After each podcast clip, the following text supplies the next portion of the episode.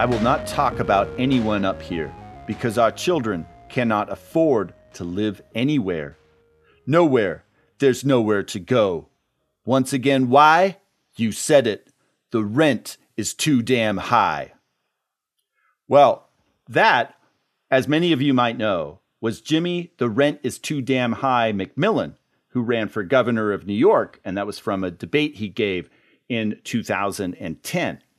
We're going to be talking about issues such as the rent is too damn high later today on Short Circuit, your podcast on the federal courts of appeals.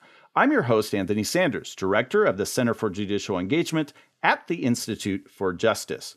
I have with me today uh, two colleagues of mine from the Institute for Justice, and they are going to be uh, discussing two recent cases one about um, rent and the takings clause, and that's from the Second Circuit. It's actually two cases that uh, came out at the same time. The other is about um, a bit of a different issue live streaming the police and qualified immunity. Um, and if you know nothing else except what I just said and you're a regular short circuit listener, you probably know where this is going. So, we're going to have um, one of our qualified immunity experts talking about that in a little bit, Patrick Jaicomo, and then we're having uh, we're having back on the show uh, Suranjan Sen, who is um, is going to delve into our uh, takings issues and paying the rent. But first, a couple announcements. Now, one is last week we had a bit of a impromptu um, competition on decretal language. Now, decretal language has nothing to do with mortuary science. It is what appellate courts say when they are like done with the case. And so we had a discussion about what's the difference between a reversal and a vacator. And then we threw it out to you listeners and said, "Well, okay, who's going to tell us the answer and we'll we'll pick a winner." And I'm very happy to say today that we have a winner. Um, and this person is has some uh, IJ swag being sent to them as as we as I speak. Um, but I just like to read a couple couple notes of what this person had to say. So the person said they're um, they're an appellate clerk and so, you know, you, you have to know about these issues a, a, bit if you're if you're working for an, an appellate court.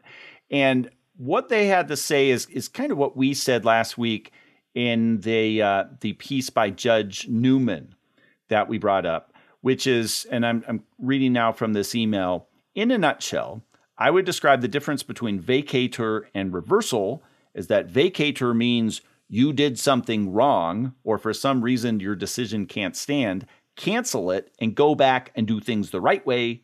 Whereas reversal means you did the wrong thing, this is the right thing, and there's nothing more to you for you to do. Um, and this, of course, as a, the person points out, and as, as we discuss, is kind of a, it's something more. The reversal way is something more appellate courts do, where um, there's full review of the issue, de novo, as we lawyers like to say. Um, whereas if there's some discretion that needs to be done by the district court, by the trial court, then it's more likely to be a vacator. Like you need a new hearing for evidence, or you need to be have sentencing of uh, of, of a defendant again. That's um, what the distinction often comes down to. But of course, it gets, as we said, it gets messy. And I like how um, this person says there are lots of areas where judges are sometimes imprecise or sloppy. Very well put. So, uh, that thank you for playing. Uh, I look forward to more short circuit competitions in the future. Now, something that is not a competition, but that you may want to uh, want to go to if you live in the area, are a couple events that Patrick is actually going to be at. So, Patrick, welcome to the show, and tell our listeners in um, Cleveland and Washington, D.C., how they might uh, come and see you. Hey, thank you. Uh, yeah, I'm here to plug my tour dates. Uh, um, this Saturday, February 18th, I will be in Cleveland, where IJ. Hello, Cleveland. Hello, Cleveland, where uh, IJ is hosting a comedy event called "Comedy Is Not a Crime" um, to promote the fact that we've been litigating against First Amendment issues that are being thwarted by qualified immunity, which is a theme we'll talk about when I discuss the case early, uh, later in this podcast. Then um, on uh, March 6th, Anya and I will be doing two qualified immunity events in, in Raleigh, Durham area, one at Duke and the other at Campbell Law. And the day after that, uh, March 7th, IJ and Georgetown Center for the Constitution will be co hosting an event promoting uh, qualified immunity giant UCLA law professor Joanna Schwartz's new book, Shielded. Um, it will be a 10 a.m. to 5 p.m. symposium talking all about the issues that prevent uh, victims of police abuse from getting accountability from their abusers. So we've got a lot of stuff coming up in the next month or so. So uh, I didn't even know about the event in North Carolina. So you really do have uh, have a tour going on. Um, well, we'll get to uh, Patrick's tour in a moment, but first I'd like to uh, in, just just say hello and introduce uh, Suranjan Sen who was on uh, with us just a couple weeks ago and is now back with the Takings Clause. How are you doing, Suranjan? Hi, Anthony. I'm doing great, and thank you for having me back on here. And hi, everybody. Well, uh, we'll get to Patrick in just a moment. Just one more thing. Um, we we also have this event coming up at the end of uh, end of March that we'll be talking about more. Uh, it, it is on the hundredth anniversary of Meyer versus Nebraska. And so we're going to be talking. Um, we're going to be talking about that at the end of March, and you can sign up in a link in the show notes if you live in the DC area, or you can catch it on live stream if you do not. Okay, enough of this. We're getting on to our favorite kind of live streaming, which is live streaming the police. So, Patrick, um, can I do that? And if I do and it doesn't work out, can I sue the cops? Well, you can do it if it doesn't work out, you might not be able to sue the cops. And that's sort of the tension at issue between qualified immunity and the First Amendment in this case, Sharpe versus Winterville. So we're going like I will be in March to North Kakalaki. Uh, there, police pulled some people over. One of the uh, passengers in the car began live streaming the police interaction. The police tried to grab his phone. They told him he couldn't record. They threatened to arrest him. He ultimately stopped recording um, and then later filed a lawsuit against the city for its policy um, of, of, preventing recording and live streaming, and then also sued the individual officers for violating his First Amendment rights. And this is a common way that we see these types of qualified immunity cases play out, but I think it's extremely illustrative of what the problem with qualified immunity is when it comes to constitutional accountability. Because what happened was this uh, the district court said there was no First Amendment issue here, threw everything out, granted the officers qualified immunity, but now we're in the Fourth Circuit. They look at this situation. They consider the live streaming of the police to be protected by the First Amendment. They state this very plainly. So that's good news. Thumbs up. They say that you can live stream the police as a matter of the First Amendment. And the question becomes when you sue the city for its policy preventing live streaming of the police. Um, can the city then, once the burden flips, survive strict scrutiny and explain why um, its prohibition on live streaming is um, is uh, nearly tailored to to match the appropriate amount of interest? Here, the court doesn't say whether we're talking about content neutral um, uh, speech or or, uh, or or content focused speech, and I think the answer is clearly the second. But the court doesn't get into that. And here, the main issue, or at least the way that the police have framed it up, is that unlike recording, live streaming presents special concerns to officer safety because it broadcasts potentially the location of where the police interaction is taking place. And that is sort of where a lot of the work is done in this opinion and what's left when the issue of whether this uh, policy by the police department is or is not actually unconstitutional. So we don't know the answer to that. The case is remanded on that point. I do think it's interesting, and we should pause for just a second on this safety of the officers issue, because obviously this is something that comes up a lot when we're dealing with constitutional violations in the policing context. And the thing that I don't quite understand, and the court doesn't have to get into this, is this argument that somehow letting people know where the police interaction is happening is itself dangerous to police. And the reason that I think that that's particularly odd, and the court doesn't pause on this at all, is that presumably many, if not most, police interactions that uh, involve traffic stops, but probably most arrests or detainments involve in some or, or take place somewhere public where people can see what's happening.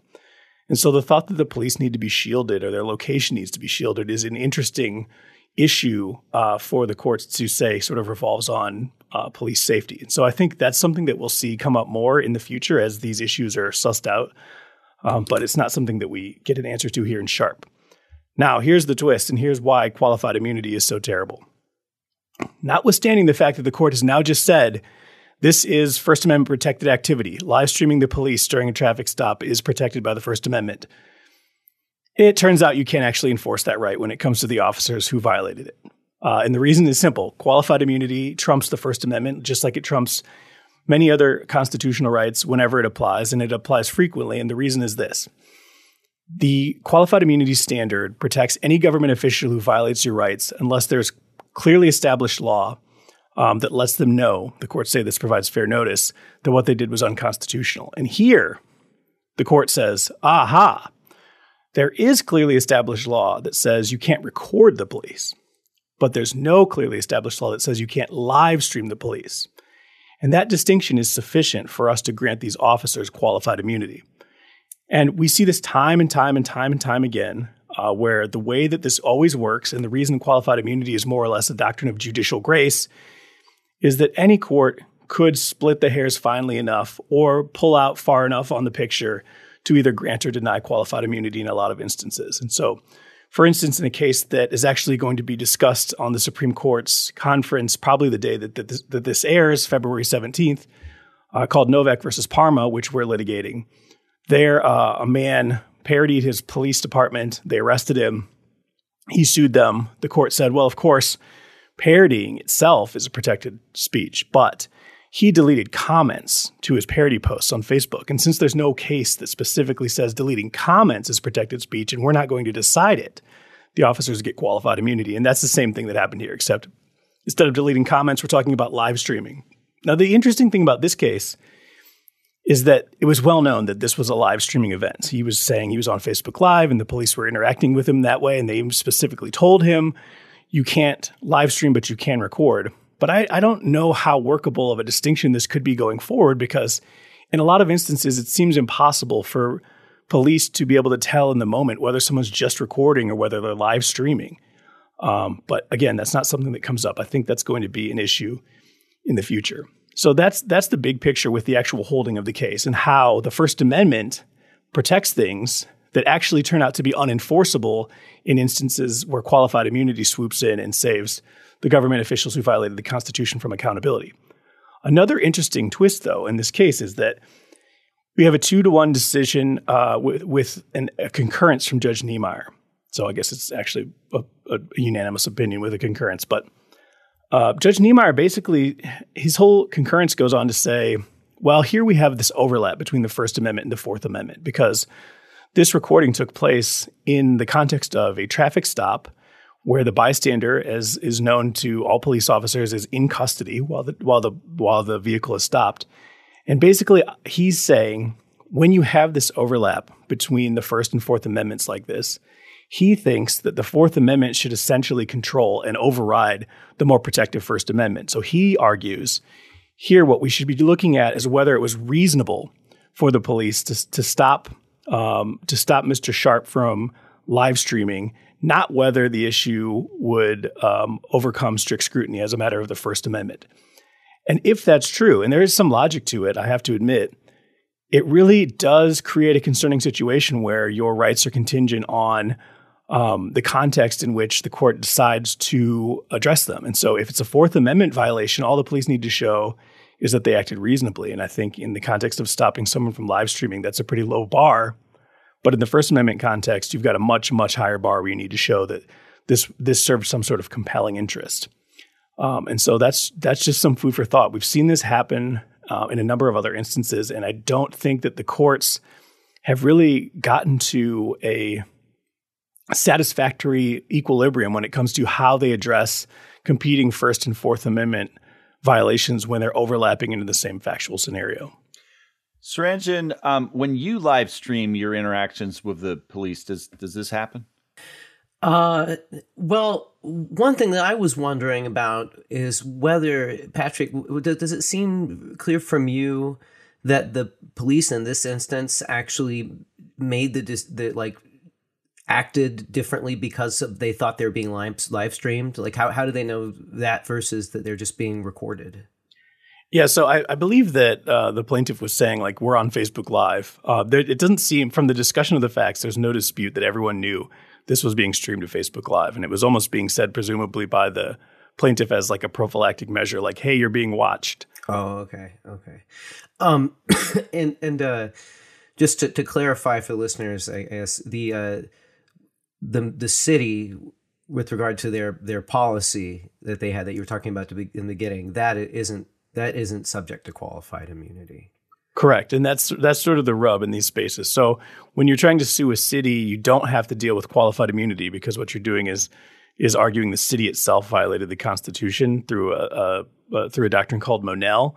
But the problem then becomes in those cases that you have to show that the city's policy directly um, violated the Constitution, not just that one of its agents did. Um, and here we got over that hurdle with with uh, this case, and so it will continue on that issue. It seemed like it. I, I I'm get that it continues, but it seemed like the court was hung up on whether the policy was the police department's or the city's itself, which is usually not a worry because the police department is an entity of the city that if it creates policies, it would be the policy maker. Did did you follow what the issue was there, Patrick? Yeah, so the Fourth Circuit goes into a fair bit of attention on this issue of like, well, what what is the actual municipal actor here? Is it the police department or is it the city? The city wor- the city exists above the police department. The police department works for the city. It it didn't draw those distinctions as far from like a, a legally relevant perspective. Although we see this happen occasionally, where the courts will say, "Oh, you know what? You sued the police department, but actually." Well, who you should have sued was the city, and since you didn't, you're going to lose. And here, here, I don't think that there was any um, loss in the case. The court just kind of treated them like this, and sort of in an academic sense, commented on these distinctions. But that is something that comes up a lot, and because here. Um, the officers were sued in their official capacity, which is sort of the pass through mechanism that you can get to the municipal um, actor if you don't name them directly, although they did name the police department in the case. Another thing I need to point out is that IJ did file an amicus in this case. Shout out to uh, to Tori Clark and Willa Ronan. Tori actually just argued in the Eighth Circuit this morning, so shout out to her for that and a great uh, judicial immunity uh, amicus capacity. Um, but yeah, we we have been highlighting these problems, and I want to zoom in on one last thing, which is one of the ways that you can show something's clearly established is through um, not controlling, but a, a consensus of persuasive authority. So here we argued, well, there's six circuits that have said recording the police is protected by the First Amendment. That should have been good enough to let these officers know that they couldn't do this. And that is the argument that the court distinguished by saying, actually, live streaming ain't recording. So that's enough of a difference for us, and that means the officers get the immunity. And I should point out, uh, listeners may have heard a couple times a police siren in the background while Patrick was talking. Uh, that is not an interaction he is having with police, but because um, our headquarters, where he is, is um, uh, blessed with uh, a number of emergency vehicles that, that go by quite uh, quite regularly. So I have. I don't believe in I don't believe in coincidences, Anthony. Well, we'll we'll leave that to uh, I think our listeners' imagination. But I do have one question that's a bit of a devil's advocate question, and but I I think the court could have used it in in sorting out what its thoughts are on the on this. And that's that so they said live streaming you know is just different than recording because you can you could um you could bring up the, the current location and then i don't know you'd have a, a troop of you know peasants with pitchforks come and help you out or, or whatever. It's the elon musk's assassination coordinates. I thought of that. But um what if there was a rule like how would this come up if there was a rule that you can't like call somebody while you're having a police interaction, which I think is a much I mean that's been around for a while, longer than there's been Facebook Live. So how has that been treated either in the case law or just like what is the usual policy because I could see more like don't be on the phone right now you need to talk to me you can call when i go back to my squad car and you know whatever and that really that's kind of much more also falls within a Fourth Amendment bucket than a First Amendment bucket because right you're not broadcasting quote unquote you're just you're just talking to you know probably a family member or whatever. Yeah, I think uh, I don't know what the law looks like in that space actually, to be honest with you, but I do think this is, goes exactly to what Judge Niemeyer's concurrence was getting at. We have all these ways that we're able to restrict people's rights. For instance, he says, you know, if if police are detaining you for some reason and you have a lawful firearm, they can take that away from you, and we don't consider that an independent Second Amendment violation as long as it's reasonable within the confines of the Fourth Amendment. And he's saying essentially the same thing should apply when we look at recording. And I think that would have been a better example for him to say instead of live streaming, what if you were just saying, hey, you're calling people. You get to have your cell phone and call people even though you're being detained. Um, and I, I, do think those are difficult questions that are not clear from um, the operation of the way the First and the Fourth Amendment or the Second Amendment, for that matter, interact. And so we don't really know. But but like you said, I mean, you could see the argument going, well, if I'm allowed to live stream to an unknown number of people, why am I not allowed to get on the phone with my mom? Um, and I don't have a good answer for that right off the top of my and head. And on top of all of this, I guess is just the reason why we're even talking about it is because of qualified immunity. The actual constitutional issues are much more simple, which sounds weird, but unfortunately, uh, it's true. No, I think I think you're right. I think that's a good point to to just emphasize before we move on, which is if we just looked at the constitutional issues, we could decide them. But instead, we have to go through this weird gloss that sits on the top of them that doesn't necessarily have anything to do with the constitutional violations, and that's where we spend all of our time and effort. And I think it really is a distraction from the development of the law in a way that's not really helpful to anybody. Well said.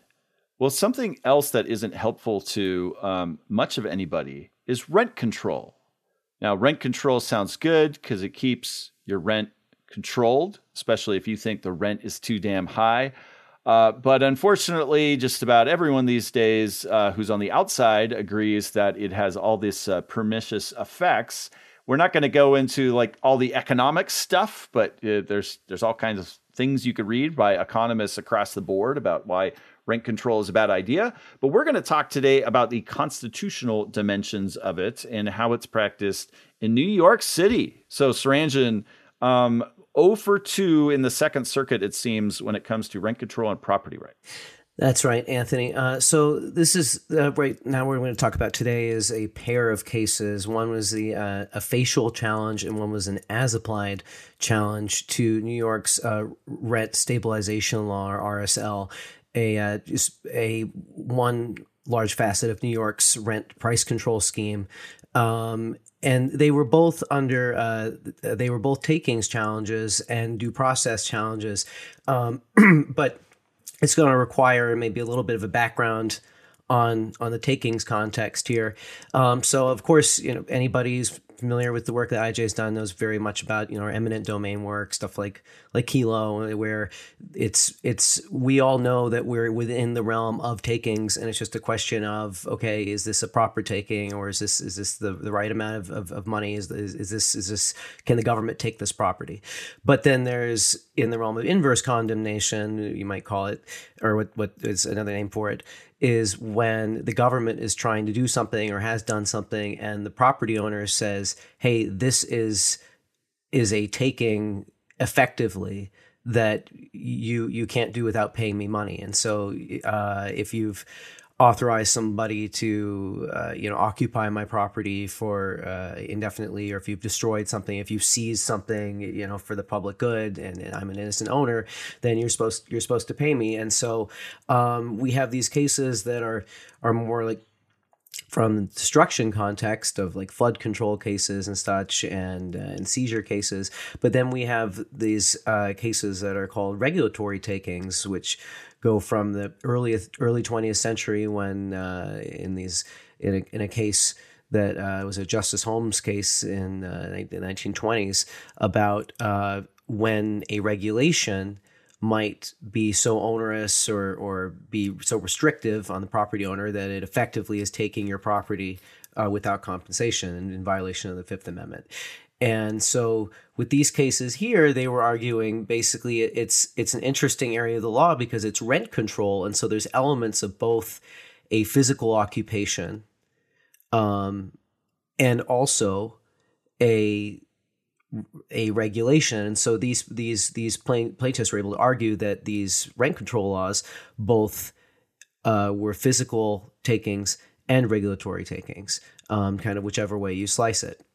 And uh, basically, what these in uh, starting in the after the World Wars, uh, New York City had created this rent uh, standards board that would um, determine what permissible prices you could charge in rent, what would be permissible price increases every year.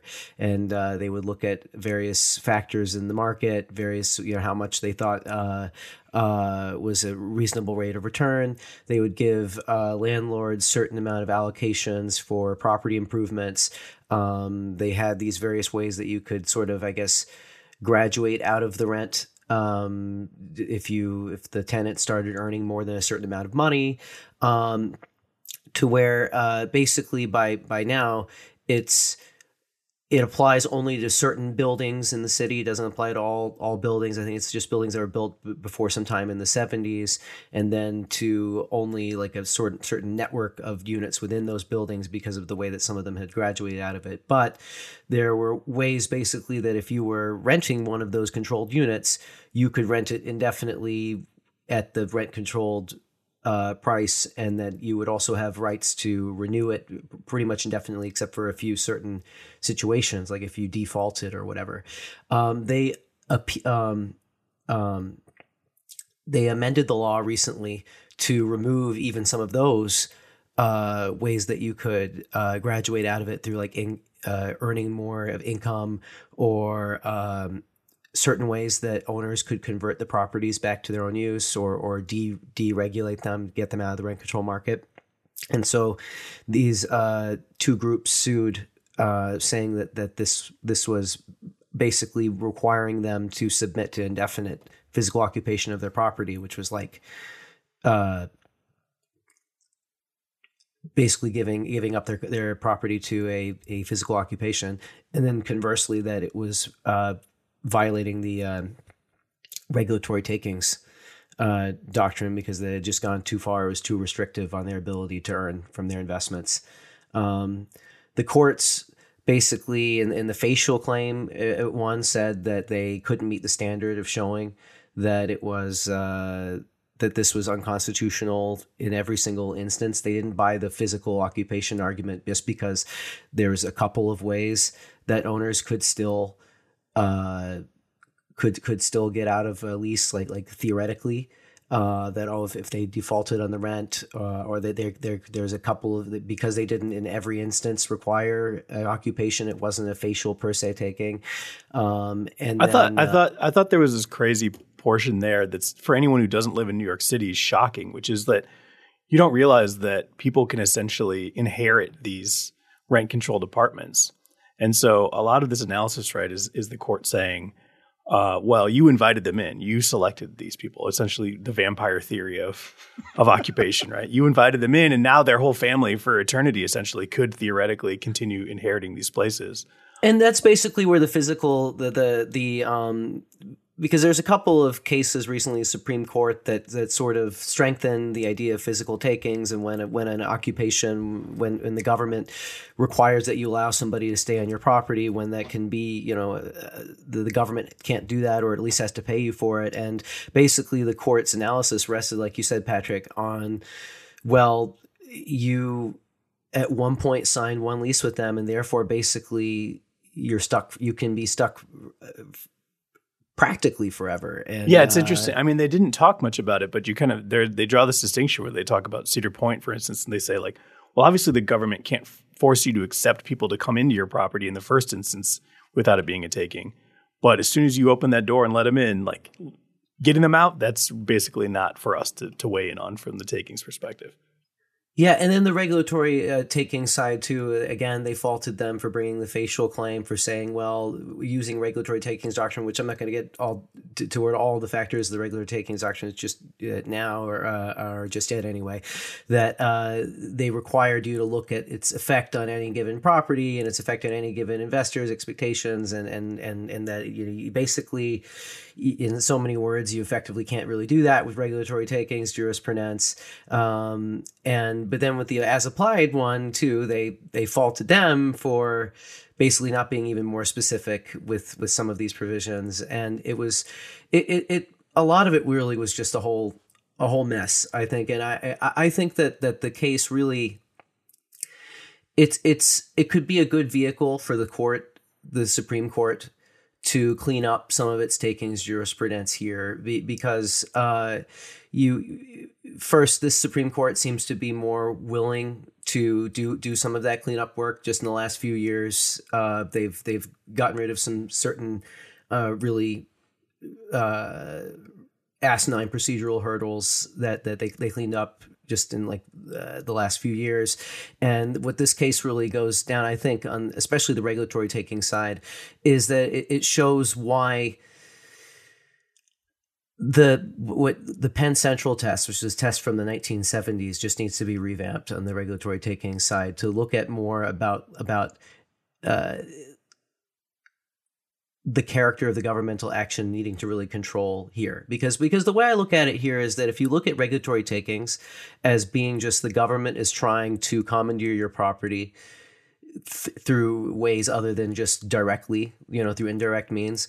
What's going on here in New York is is that they're trying to basically have people have private property owners provide uh, a form of public housing um, and and it's what and the the problem is is that we know that on the one hand, government needs to be able to define the boundaries of landlord tenant relations and protect uh, uh, tenants, you know, and, and potentially vulnerable tenants.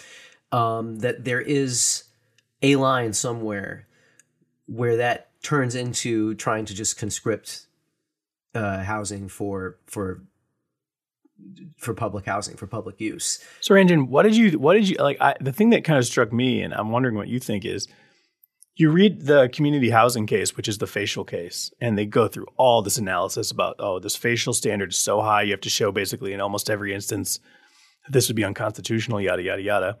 And then you you jump to the other case where that's not an issue, and they're like, "Oh, well, you still lose for all these ten thousand reasons." So, like, why why are we going through this ri- ridiculous rigmarole to be like, "Well, you know, the facial standard is very difficult; it's very hard, hard to meet."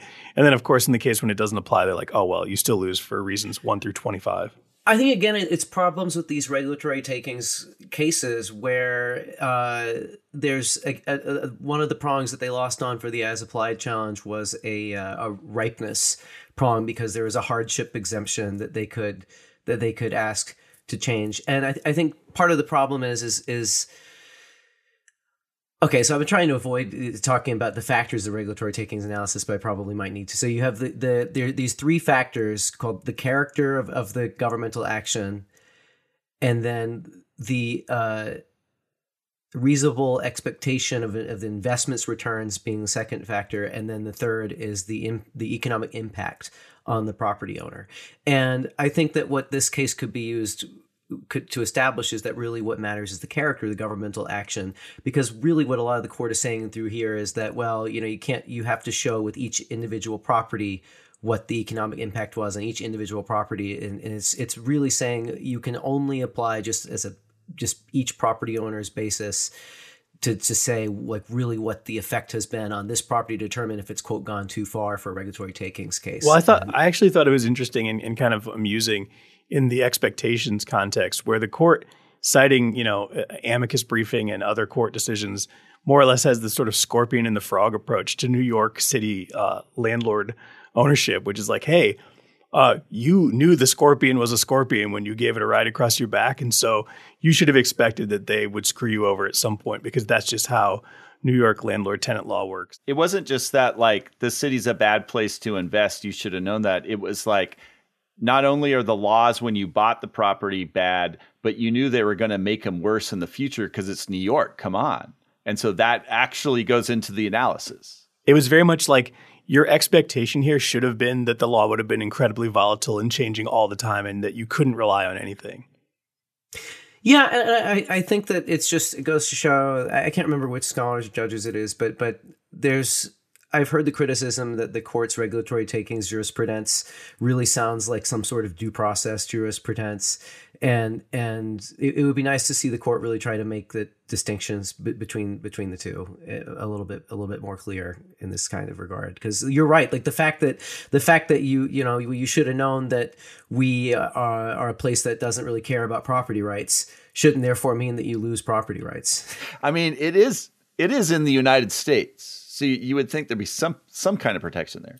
It seems like not. We're that we've just we can't untie the Gordian knot here. So, you know, it's it's New York City. That's you know, if you can make it there, you can make it anywhere. But you might not be able to make it there. Well, I do remember when one of these cases was filed. Uh, gosh, probably about two three years ago now. Um, although don't quote me on that. And uh, I I think I I remember hearing from the attorneys at the time that this is you know they they kind of knew they would lose at the Second Circuit uh, when if they got that far, and so I think you know this is in the long run for this case. It's either going to be a footnote. Um, it's another challenge to rent control. There's been many others before, as the court uh, it is uh, happy to point out in its ruling but uh, it's not really set up for the Second Circuit to rule on. It's, sec- it's set up for perhaps to have the Supreme Court um, take a stab, as as you said, Suranjan. So we will see if uh, well how high. I, am sure they will try to get higher, but how high this case gets uh, in the coming months. So we'll keep watch on that. The case the case gets too damn high. Yeah, it may get too damn high in some people's minds. Well, let me let me let me. Can I say one thing? I, I have a criticism of this opinion, the, the community housing decision. The court takes 22 pages before it tells you what it's doing in the case. It so it, it, to very careful readers, there's kind of like this little synopsis at the beginning that says we affirm, but that's it. It doesn't, in its opinion, tell you until page 22 what it's doing, and I find that very frustrating as a as a, a, reader of court opinions, especially, you know, if you're if it's your case that comes out, the first thing you want to do is click it open, see what happened.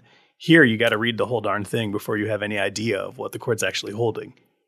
Well, I think I think if you read through the whole main part of the opinion or, or the, the, factual background, it, it gives more of just a history of this, and it, its emphasis is that you know that, that New York City, that lots and lots of people have done have have looked at this, and we're not gonna like we're not going to start messing with it now. Hey, all I'm asking for is a roadmap in the intro that says, here's what we're doing and here's why. And then they can spend 20 pages explaining it. Yes, yeah, something I have become more, very much a believer in in recent years that I, I probably should have believed better when I actually helped write opinions when in my clerkship is opinions are not mystery novels. You put at the beginning what's going to happen you even put a little reasoning in the first couple paragraphs, and then you go on. And it's like I love there. Even at the Supreme Court, there are certain justices. You read opinion, you don't after the first couple paragraphs, you do not know even what's like even where the arrow is pointing in reversed or affirmed or vacated until you get, you know, like two thirds of the way through the opinion. It's not that hard to put it in a paragraph or two at the beginning. Um, this isn't Agatha Christie. You can save it for that genre if you want to write that way. But if you're writing an opinion, it can be a great opinion with all kinds of, you know, snappy uh, uh, pop culture references, even, but just have a little roadmap, as Patrick says. We're singing from the same hymn book here, Anthony. Hallelujah. All right. Okay. Hallelujah, well, amen. I think this sermon is over. Um, thank you guys for coming. I think you're right. The rent is too damn high, but that's why you all should be YIMBYs. Um, and uh, and Patrick's also right that uh, we we have a right to live stream the police. So go to uh, all the follow Patrick on his road show. If you guys are roadies and you know, want to bring him some um, snacks or or beer or wh- whatever it no is, no brown M and M's. No no brown M and M's in the bowl. Okay, okay, got got that. And everyone else, uh, we will we will uh, see you next time. And in the meantime I hope that all of you get engaged.